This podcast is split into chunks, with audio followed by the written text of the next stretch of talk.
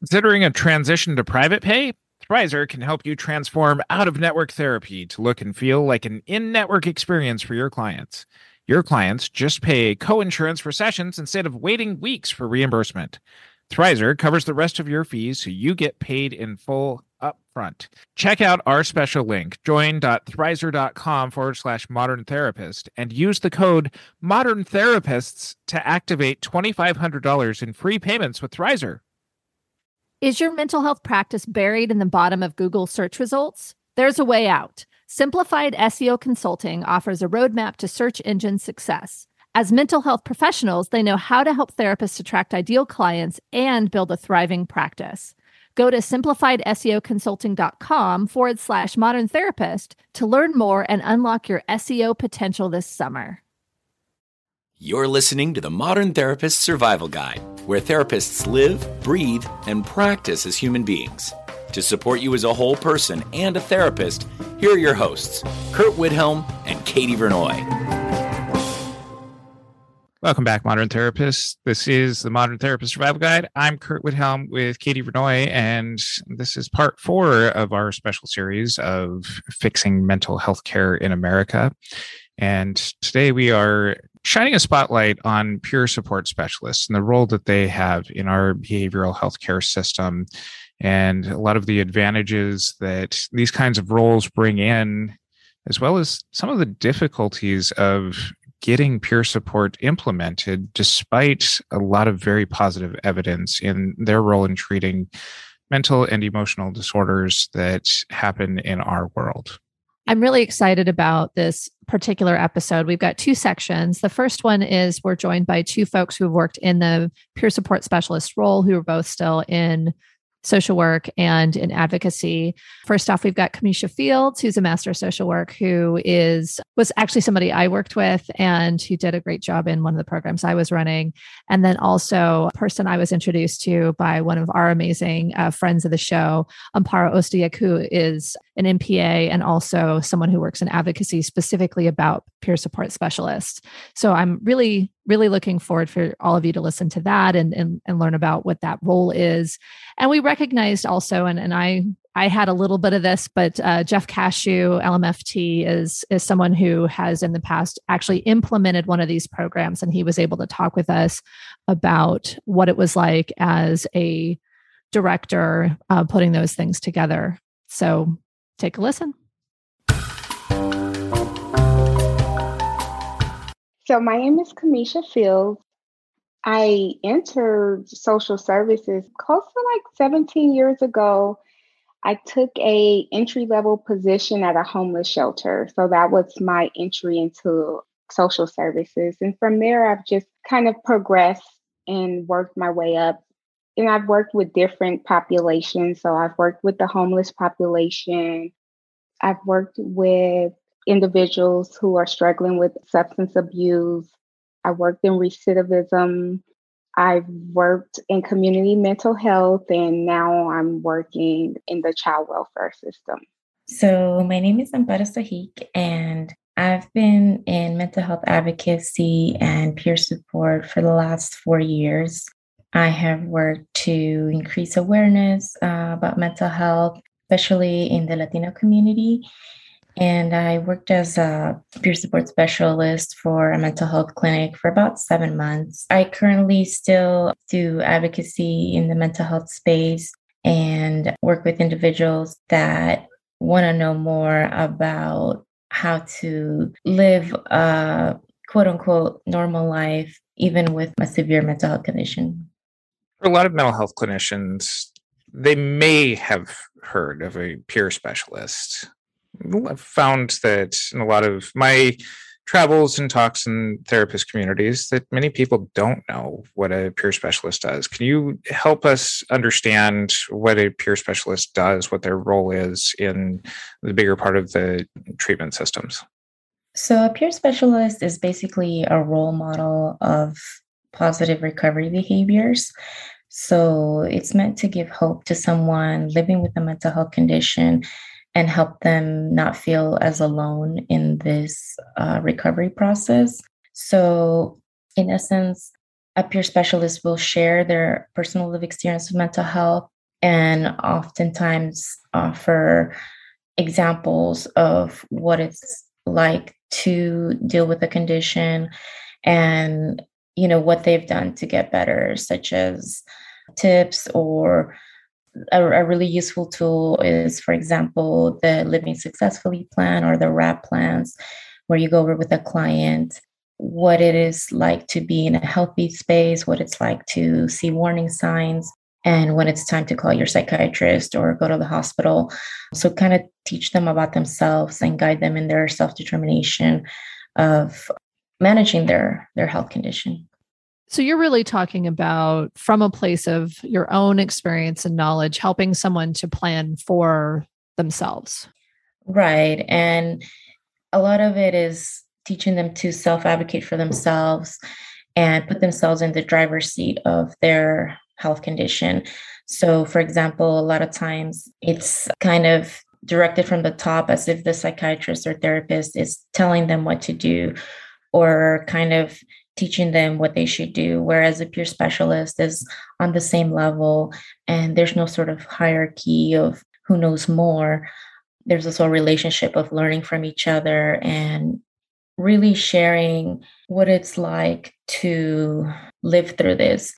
I always give the example where it's like, is it someone that you want to work with, like someone that's like a biologist that knows about like the forest or something, or someone that lives in the forest? Because that personal lived experience is really key to understanding things that someone else that hasn't experienced them wouldn't really know, or perhaps hasn't dealt with. When you started in this, you started as a parent partner. How was that process of getting hired? So the qualification for a peer partner or parent partner would be a life experience in one of the systems of D C F S, Department of Children and Family Services, probation, and I believe education, like through individual education plan. And so my entry into being a parent partner was through my son's I E P, Individual Educational Plan. And, you know, it just kind of happened by chance. A friend of mine recommended me for the position and I followed through with it. The interview process or the application process, they I was asked what my qualification to being a parent partner. So I did have to disclose some important information regarding my own experiences with my son. And we just, I remember asking, like, anybody could have kind of said like, oh yeah, I have this child that has a special needs. Like, how did they confirm that information? So I was looking for them to kind of want some sort of documentation from me, and they didn't.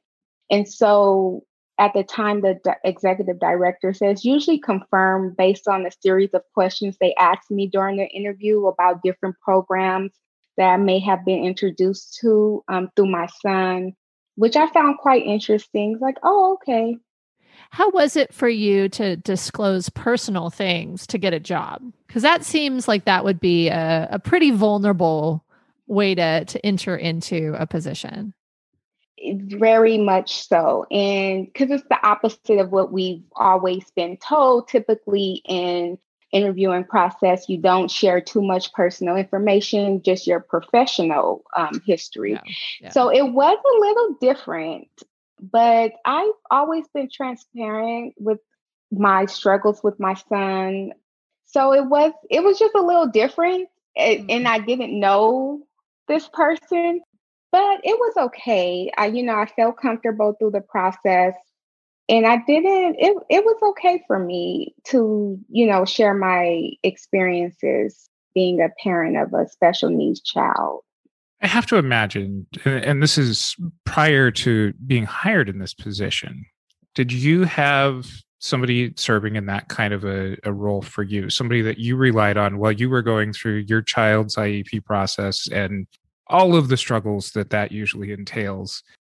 That is, I love that question. I, I absolutely love that question. And yes, but very informal. So I did not have a formal being like, oh, this is your parent partner. and she or he's going to help you through this process. What I had was professionals who kind of just stepped up. I had one of the uh, very first school psychologists who helped me through the process of my son's assessment, what to look for, what questions that I should ask. And she helped me not on a professional level, but a personal level. Um, she kind of walked me through that process. So I was grateful for that. So I've had a lot of support with my son, just from individuals who cared enough to show me what this looks like and what questions I should be asking. So I appreciate that. I have to imagine that working with the mental health systems, the people in those roles, there has to be some difficulties in getting integrated into the more professional sides of the organizations. What kinds of challenges do peer specialists end up having trying to help clients be able to advocate for themselves and fit into this professional system as well? The professionals, such as psychiatrists, therapists, they usually operate from the medical model, which is very top-down, like I mentioned. And it kind of has this perspective that I know more and I'm teaching the patient how to, you know, work with medications or live with this condition. Whereas peer specialists work from the recovery model that look at everything. The main four points are home, community, health, and purpose. That's really important. Uh, like your reason to get up in the morning, right? That sometimes the recovery model is not taken as seriously. It's a more kind of holistic approach, looking at the person. And in the medical model, you're looking at the condition like it's a problem to be solved. And I'm looking at the person as a whole and how their whole life uh, could be better. So my focus may be different than a psychiatrist. Their focus may be to reduce the symptoms and, let's say, get rid of hearing voices, things like that. Whereas my role is really to make that person as a whole better. Uh, so, for example, I usually uh, medications is a big thing, must take medications. Whereas my role may not necessarily say that. I typically never tell the client, you know, don't take medications, but I really allow the client to decide that. And some other parts of the medical team may not like that. But also, my role may not be taken as seriously because, for example, in my experience working with a mental health clinic, they worked with people that were homeless and, I would say, extreme cases. So as someone with bipolar disorder, they kind of put me in this category that, you know, I probably couldn't offer as much and my perspective wasn't as valuable. So it was really hard working with therapists or psychiatrists that saw me as someone that was in this space of like part of the problem. I don't know how to describe it, but it it was really hard because at the beginning, I, I definitely felt like I wasn't taken seriously. And it took a while to gain trust and get therapists to refer me clients. And those were one of the challenges. I have to imagine some of the providers are like, you're just completely undermining all of the treatment by using just n- none of this professional experience that we've learned. How did those conversations go? Because it seems like so much of a treatment plan would be developed from, you know, the scientific and the, these medical model sorts of approaches. And then for somebody to come in with lived experience to be able to be like, ah, may- maybe the medication thing is something that you want to talk to your doctor about. Well, I take medication, and there was five years that I didn't, from when I was twenty to twenty-six. And I was fine. I think, you know, I used to run marathons. I was super fit. And there was a time that I didn't think I needed medication. But then having more episodes, I realized that it does benefit me. So I never really tell a client, don't take medication. But I'm not as, I guess, pushy into that. They may need I needed something to happen for me to sort of learn my lesson and realize, you know, it's it's easier. My life is a little easier with medication. And that may not be the case for everybody. So I definitely don't think they see it as me undermining them. But the recovery model and the medical model are supposed to complement each other. And I think that's the hesitation at the beginning. There's no better treatment, or it, it they so they're supposed to complement each other and offer a level of understanding and acceptance and validation that sometimes the professionals can't offer because they haven't lived through that. So for the most part, I'm never, you know, moving them away from medication or therapy. I'm validating their experience. Uh, perhaps they may tell me, you know, I, I didn't like my psychiatrist and this is what happened. And I will be honest and say, I've had psychiatrists that didn't work with me and didn't work for me. And I had to find a different one, or I had to advocate for myself and say, you know, this side effect is, is not working for me. You know, maybe this is working, like the symptoms are, you know, improving, but you know, it's, it's making me sleepy and then I can't get to work on time. Things that are important that sometimes I think clients are afraid to say because, you know, like the main symptom that they're after is maybe under control, but other aspects of their life have completely lost balance now. Yeah. I think for me, and I was that person at one point. So you were, um, but I think for me, the, the thing that felt very powerful when I entered into that program and saw how it was set up was that the team had set up this structure to make sure that each member at the table was heard, that each person was allowed to share ideas. I had been in other programs where folks were subject to that hierarchy, where the therapist or the psychiatrist got the most airtime. They're the ones that were making the decisions.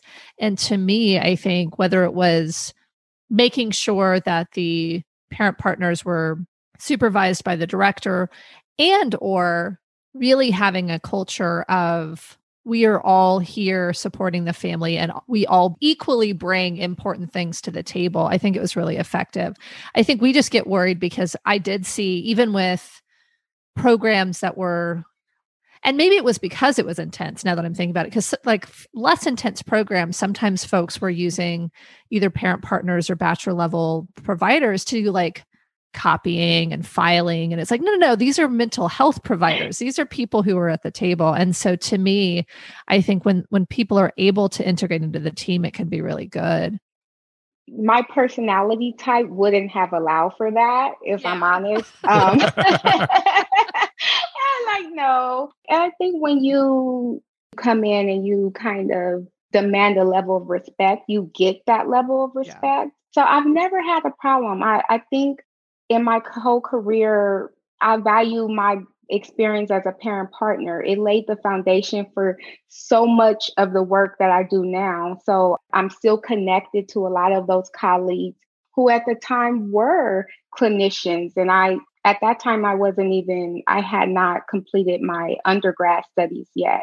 And we're like the best of friends. So my experience as a parent partner is one that is really great, and had, you know, a lot of good things have come out of that for me.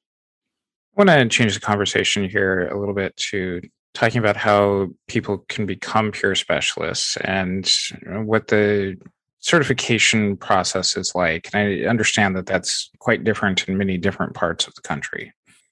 Yeah. And even within California, each county has different guidelines. So first of all, California just passed S B eight oh three, which is going to allow peer support specialists to have a certification, which will hopefully increase the use of peer specialists in mental health clinics. So forty-eight states now have peer certification, including California.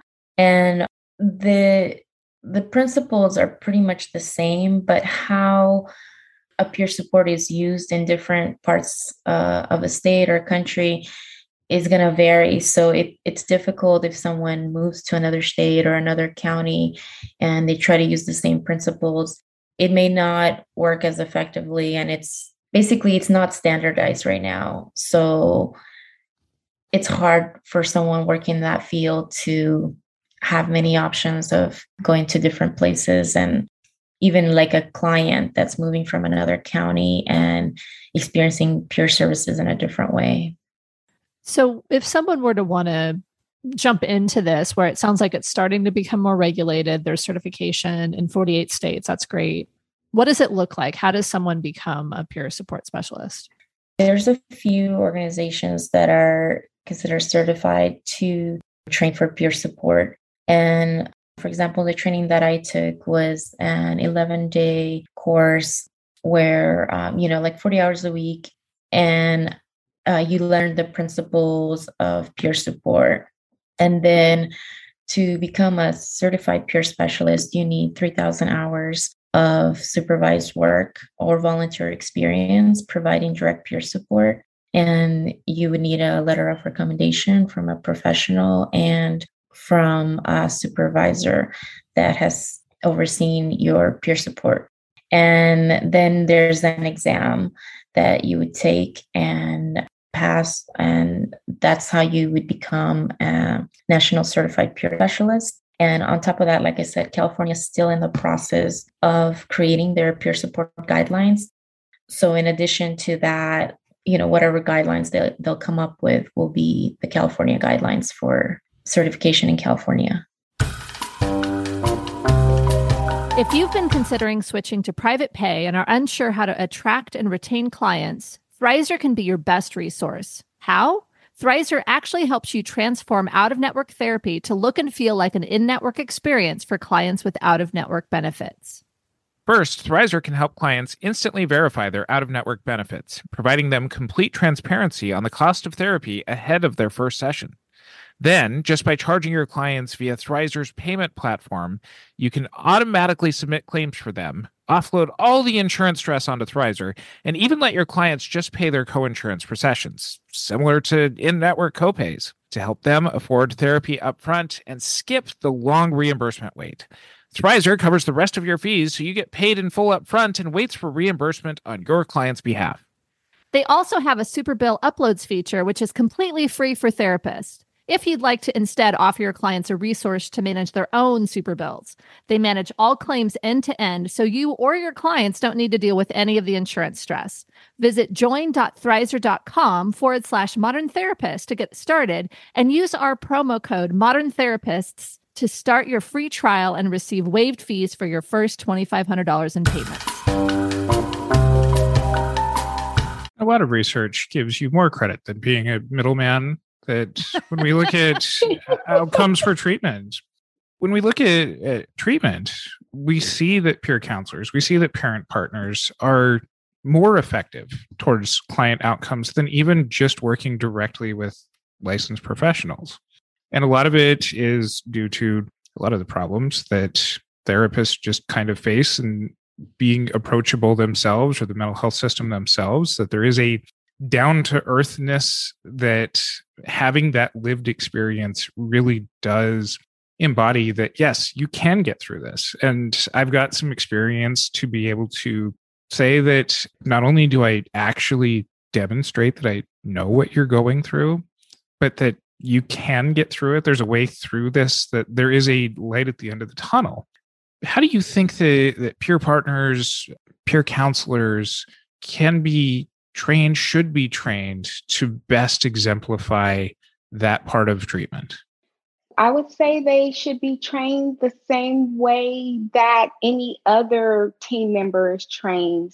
And I know from a clinical perspective, there's a different type of training that comes into play, but for our child and family team specialists, but, you know, we have trainings. Usually agencies are sending you out to different trainings. And I, I believe that parent partners should be a part of those trainings if they are not already a part of those trainings. And that should and will help them in their role as a parent partner with the life experience on top of that. How can therapists, psychiatrists, other people in mental health clinics support peer specialists? One of the most important parts is understanding and, and learning to see how we can be used. I think once you collaborate with a peer specialist and notice the different perspective that they offer, I think both psychiatrists and peers and mental health professionals, other mental health professionals can learn from each other. And I, I really appreciated that with one of the psychiatrists, that he, like, I could see that he didn't really learn from me. And that gave me a lot of confidence. And I learned a lot from him. And it didn't feel like a top-down relationship. It, it really felt like he valued my perspective as a professional. And that helped a lot, because basically just have faith in, in something, even if you don't understand how it works. You you want to try and see how you can work with this person and encourage them to do actual peer support. If if at first you don't know what to to do as far as how to work with them, there's really good guides. There's one that I really recommend that is put out by um, CASRA, and they are basically um, recovery organization, and they have. It's called The Meaningful Roles for Peer Providers in an Integrated um, Healthcare. And they really break down the different positions that a peer specialist could do, uh, the different roles. So like a peer navigator, peer advocate, uh, well-being coach is sometimes what they call it. And it, it really spells out things that a peer specialist can do. And it helps both the peer and the professional, because they will say, you know, they could serve as a bridge between the community-based organization. They could help clients in enrolling with health insurance programs. They, it really spells out things that a client can do with a peer specialist. And that helps both the, the peer and the clinic.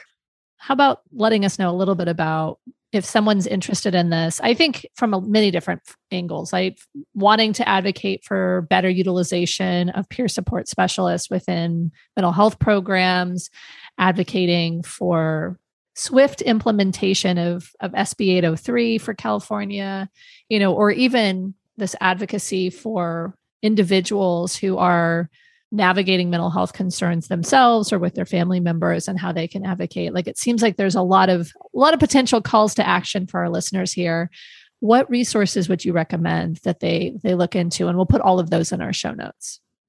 So definitely the I would guess I guess I would say one of my favorite organizations that I worked with for the past two and a half years is Cal Voices, and they have different programs. The advocacy space is ACCESS. So um, ACCESS stands for uh, Advancing Client and Community Empowerment Through Sustainable Solutions.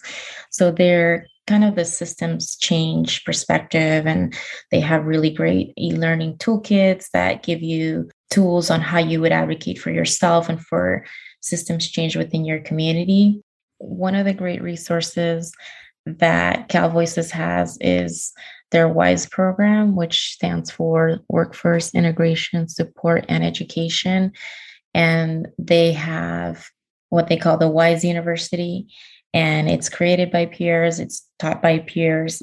And this is where I got my training for becoming a peer support specialist. And they basically provide a lot of support in what a peer does, and like they have WISE Wednesdays where they provide information about something related to peer support and learning about how to, you know, either be a peer specialist or work with a peer specialist. And that's every Wednesday. And so it, it's a great program because, like I said, it's peers that are teaching and creating the curriculum. And I, I think that's just wonderful, because receiving that information from someone with the lived experience is, is very powerful. Switching gears here and talking about the implementation of peer support specialists, here's our interview with Jeff Kashou. We are joined by Jeff Kashou, a licensed marriage and family therapist. He's a former service chief who oversaw a collaborative behavioral health program in Orange County and had opportunities to oversee the implementations of peer counselors into some of the programs.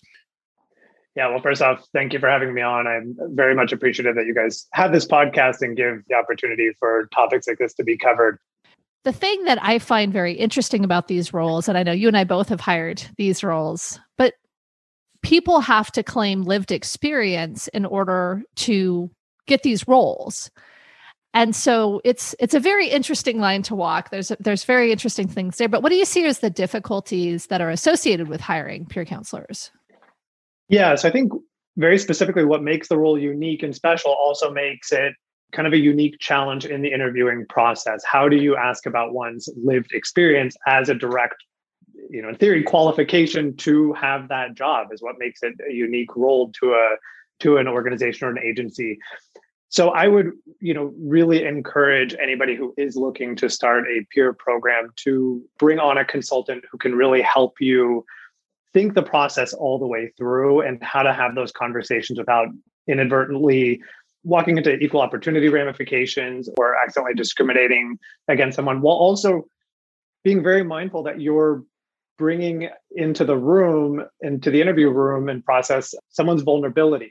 And so being able to manage that very tactfully and professionally, while also ensuring that this person, you know, feels comfortable to share that as well. That's your first introduction to somebody, and they're interviewing you in that, that process. And they want to ensure that your program has really thought through how they're going to be not just added to their system of care, but how your entire system of care embraces and is made better by having peers on board. Oftentimes peers are looked at as very client-facing, but really in it, the, the best situations for them are those where the entire service model is made better by their presence.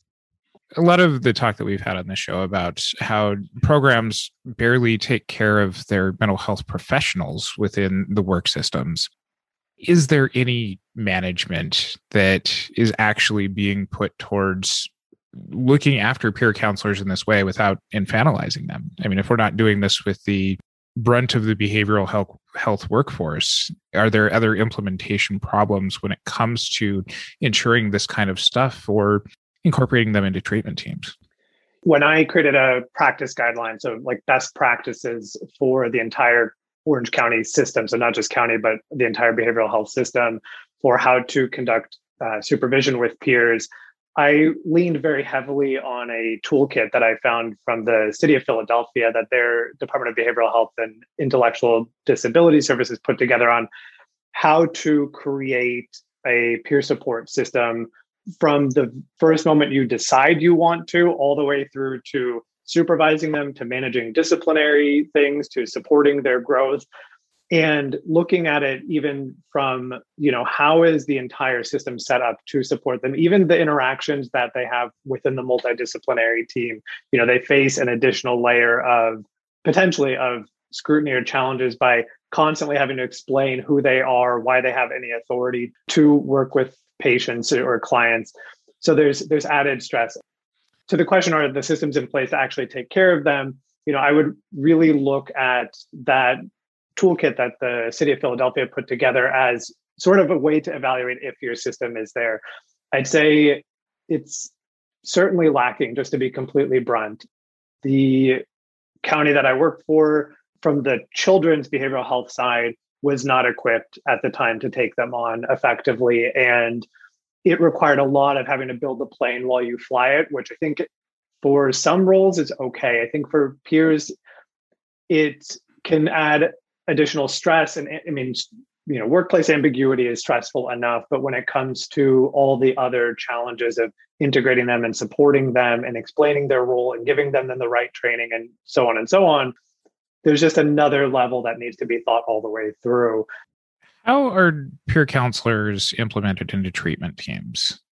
And how are their voices in actual practice kind of placed into the role where there's a bunch of other potential licensed professionals across a wide variety of interdisciplinary systems? Yeah, so I can speak to, to my experience and then also kind of broadly to and the research that I've done on the topic.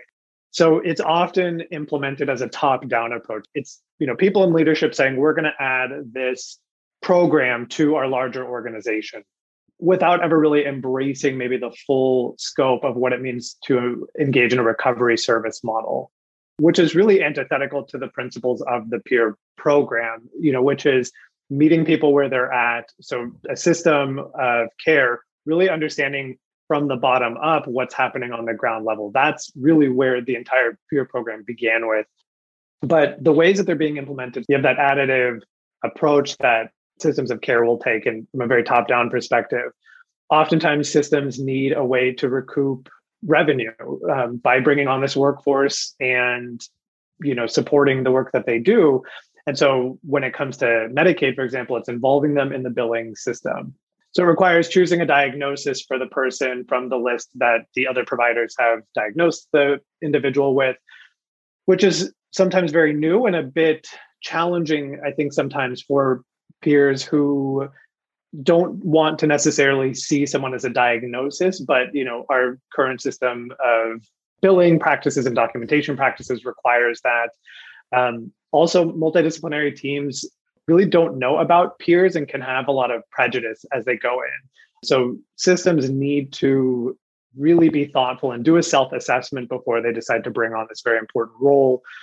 You know, on are the systems set up for it? What are the prejudices or preconceived notions that other providers on the team have of people that come in with lived experience, right? You know, oftentimes we have that sort of gallows humor as providers when we talk about our patients or whatever, but, you know, now you have to be very mindful of that, not just because you don't want to upset somebody, but do having that internal shift of like, you know, I actually really maybe need to check myself when it comes to that and why I engage in something like that in the first place.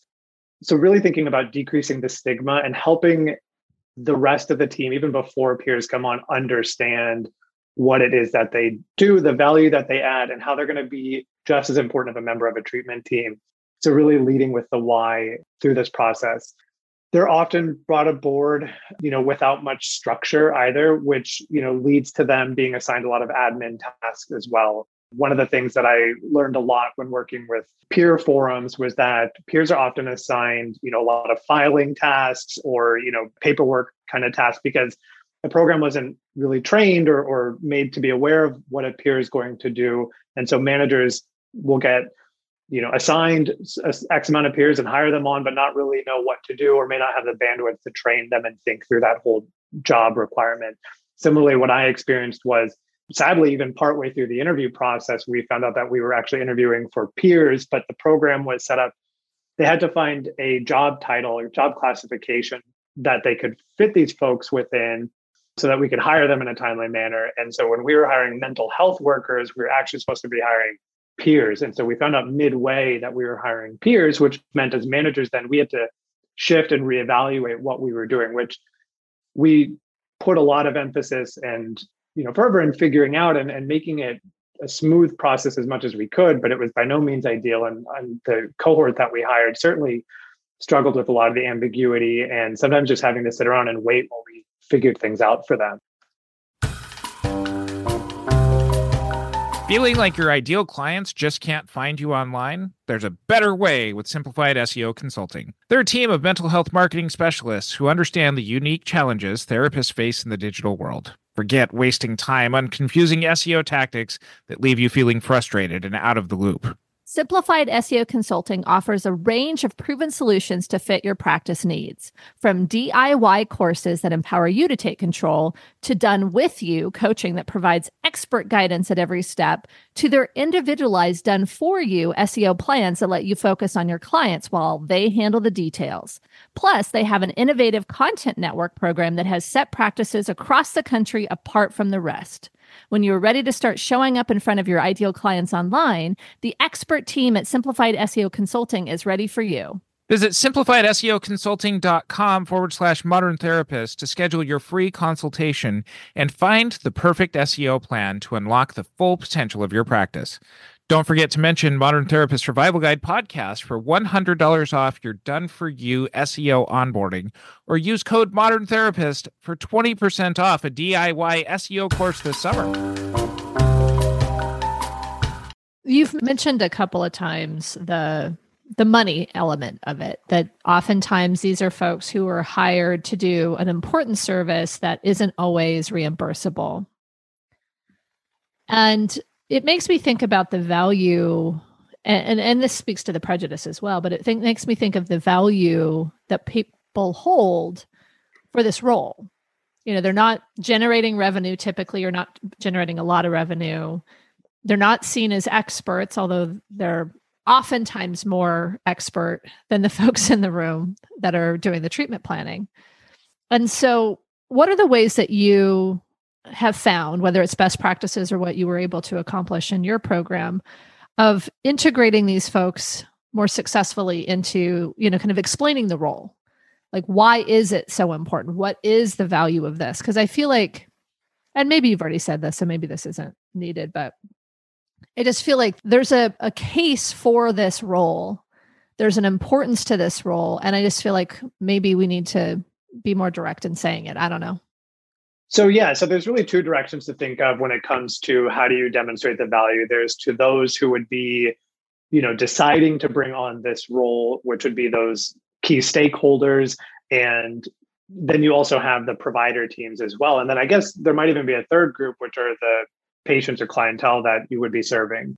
So when it comes to demonstrating the value, I think the message needs to be pretty clear all the way through, which is when you're working with, you know, with individuals, say with serious mental illness or those with co-occurring disorders, some of these more serious conditions, we know we preach about prevention and early intervention.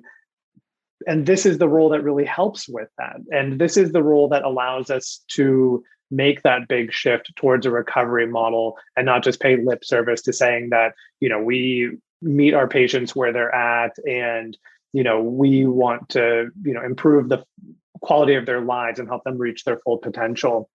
Now that's, you know, a bit more idealistic and trying to sell it maybe to those that population level and to the stakeholder level, but to the provider team, it's also a matter of, you know, recognizing that they will complement the services that, uh, say, a therapist or psychologist or psychiatrist provides as well. And so it's more of like a meshing of gears versus like people running off into separate directions, you know, where we know that med-adherence is a very important thing. Med-adherence is a very important aspect of treatment. And if individuals, you know, go to their psychiatrist and they prescribe them an antidepressant, we oftentimes know that adherence drops off very quickly, either because the person has some sort of side effects or because they start to feel better and they decide they don't want to take their medication anymore, you know, for a multitude of reasons. Here, the peer can actually meet with that person, you know, right after they meet with a psychiatrist, or maybe even be in the room with them when they meet with a psychiatrist and help them ask the questions that are, they're maybe uncomfortable asking, or ensure that they're asking the questions they didn't think to ask, creating that plan afterwards with them for how they're going to fill their prescription, how they're going to, you know, lay out their medications for the week, how they're going to make sure they maintain their motivation to take it or communicate changes that they need with their medications. When it comes to treatment adherence, you know, we assign individuals journaling to do, for example, but I don't know about you guys and how often we assign tasks to, to patients to do in between sessions. It's extremely hit or miss. And then you end up spending yeah. your next session processing why they didn't do it when you'd rather be processing what they did. And so it's not to say it's one hundred percent, but a, a peer specialist can really help with complementing services in those ways.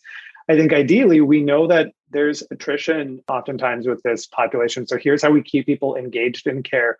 I think the other thing is we think about completing goals or completing treatment plans, but that's not really the case. Again, it's not like that broken leg where your leg gets mended and you don't have to really do anything afterwards. You have to maintain those gains for the long term to allow you then to get to those next levels of functioning or satisfaction or fulfillment, whatever they might be. And that's where the peer specialist can help somebody in the sort of aftercare, discharge planning, or even long, long-term support through their maintenance of their goals. I think another element for the treatment team, and, and this is something where, you know, we had the conversation with Kemisha about this, but they're also an expert on the lived experience. I mean, obviously each person's experience is different, but there's so much that I think my treatment teams anyway, were learning from our peers because they just hadn't been in the situation themselves. And so I think there's, there's also incorporating in that way, like here is another member of the team who has really valuable and valid feedback that you need, provider, because I think it's, I think it's hard. I think it's hard to understand this. And I think that we've hidden behind a hierarchy that clearly doesn't work. We need to have we need to have a whole bunch of human beings working on this on a level playing field. Yeah, I'm really glad you brought that point up, Katie. I remember, and you guys probably had to do this in your grad programs as well, where we were assigned the task of attending a twelve-step meeting to understand what the recovery community is like, and we can see what these, you know, non-therapeutic support systems are like.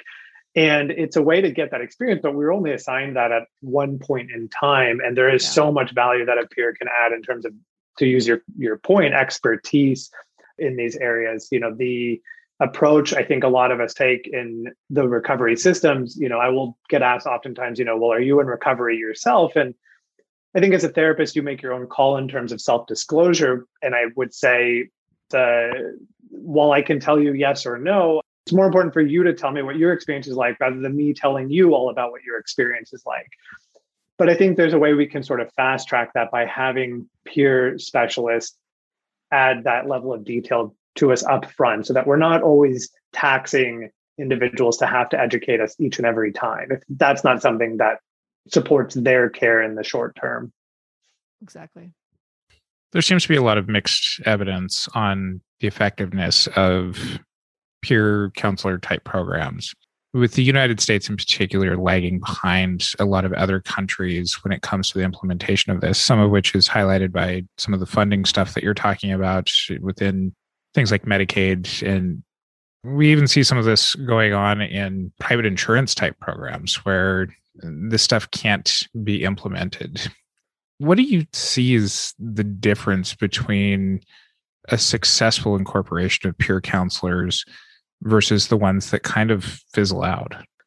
It's going about it with a systematic approach. And that's why I'd really emphasize either, you know, utilizing one of those toolkits, like I mentioned, the City of Philadelphia created, which is extremely comprehensive and very much focused on the existing org and not necessarily on what peers need to be doing.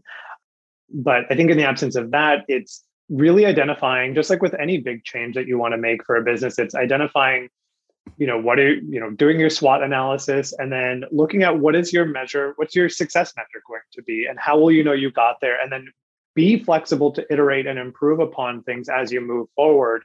Again, to that authenticity point, it's just like how we work with our, you know, our clientele. It's, you know, we don't expect perfect, but, you know, let's talk about what didn't go well and let's improve upon it. We need to be able to do that authentically as well. I think, unfortunately, in healthcare and especially behavioral healthcare systems, where we're kind of the afterthought in terms of funding and attention and resources, you know, we just have always learned to make do and stay the course. And then on top of it, you have folks in power who don't necessarily understand what we do, and they just kind of keep adding more and more stipulations and regulations and so on. And so it's also a matter of like, can you cut through some of that? Maybe sometimes even through the side door. Like in California, we have our M H S A funding that peer programs are oftentimes funded through, which is very nice in that they don't have to be capturing revenue through Medi-Cal. This is through funding that has less requirements to it. But it's also pushing back and saying, do they really need to do this level of documentation? You know, so I do think it's a matter of like thinking things through from bottom to top, like doing that assessment and really assessing yourself, like, can we take this on, and being very brutally honest with yourself as a system of care. It's an exciting program. It's an exciting idea. It's one that can bring a lot of benefit, but you have to really understand what it is that you're bringing on. There's other companies that I've worked for that have said, you know, hey, we're, you know, one day down the line, we'll have peers, and that way our current clientele can engage and give back, and it'll be kind of a lower level service line. I think if you're thinking about it from that perspective only, and really seeing the, the dollar signs as part of that image, it's not to say that, you know, money isn't a driver here, but it can't be that upfront. Um, otherwise, what you're doing is you're commoditizing a service provider who is designed really to add value simply by them being there and engaging with clientele in that way without necessarily generating dollars. By increasing retention, by increasing engagement in services, we know outcomes improve. When systems can demonstrate improved outcomes, oftentimes they're the ones that get the next grant. They're the ones that get the renewed contract, sometimes even the larger contract. So it's really, you know, Curt, to answer your question in a short way, it's it's all about approaching it systematically and not just, yeah, that sounds really exciting, let's do this. Yeah, I think it has to be baked in. It can't be like, let's add this onto the program. It's almost like you have to build it from the ground up to have these truly in- integrated into whatever the treatment program is. Yeah, there's kind of three different approaches that that Philadelphia tool, toolbox outlines. There's like that additive approach that I discussed. There's that selective approach. And then it's really taking on the one that has the greatest level of success is what's called a transformative approach, which a lot of systems are understandably nervous to take on. But to make a program successful, you have to be willing to transform things, sometimes top to bottom, to make it work. Yeah, it's interesting because the the program that I had, it was it was baked in. You know, it was like they, cool. uh, my agency decided to do a wraparound program. And at the time, it was called an F S P program. And so as, you know, maybe you move clinicians into it, but it was like, here is how you do it. And it was baked in. So it wasn't like, oh, you're already doing services, let's add this on. Functionally, maybe it looked that way because we had clients who then, you know, like followed their therapist and then got these other services added on. But the program itself was well-defined by L A County. And so there was discrete roles, there was training that was required. And like, especially with wraparound, there was like a week long training where you, everybody went and there were people from all different roles, and you went when you just first started, and, and all the managers had to go too. So I had to go to it as well. And we would sit there for a full week and interact with other people in our same roles or in the, in the peer or the, the, you know, the, all the different specialist roles. And so to me, it was, it didn't feel as as chaotic because it was like, it was completely structured and it was b- baked in. Yeah. And a wraparound program is oftentimes very much set up for that. You know, they traditionally will have either bachelor's level providers as P S Cs or personal service coordinators, which truthfully a peer would be phenomenal at, which it sounds like that was the role that you had at your program. No, and because peer, and we had, we had bachelor's level folks, we had peers, we had a facilitator, and we had a therapist. So there was f- four or five people on the team. That's a tremendous program.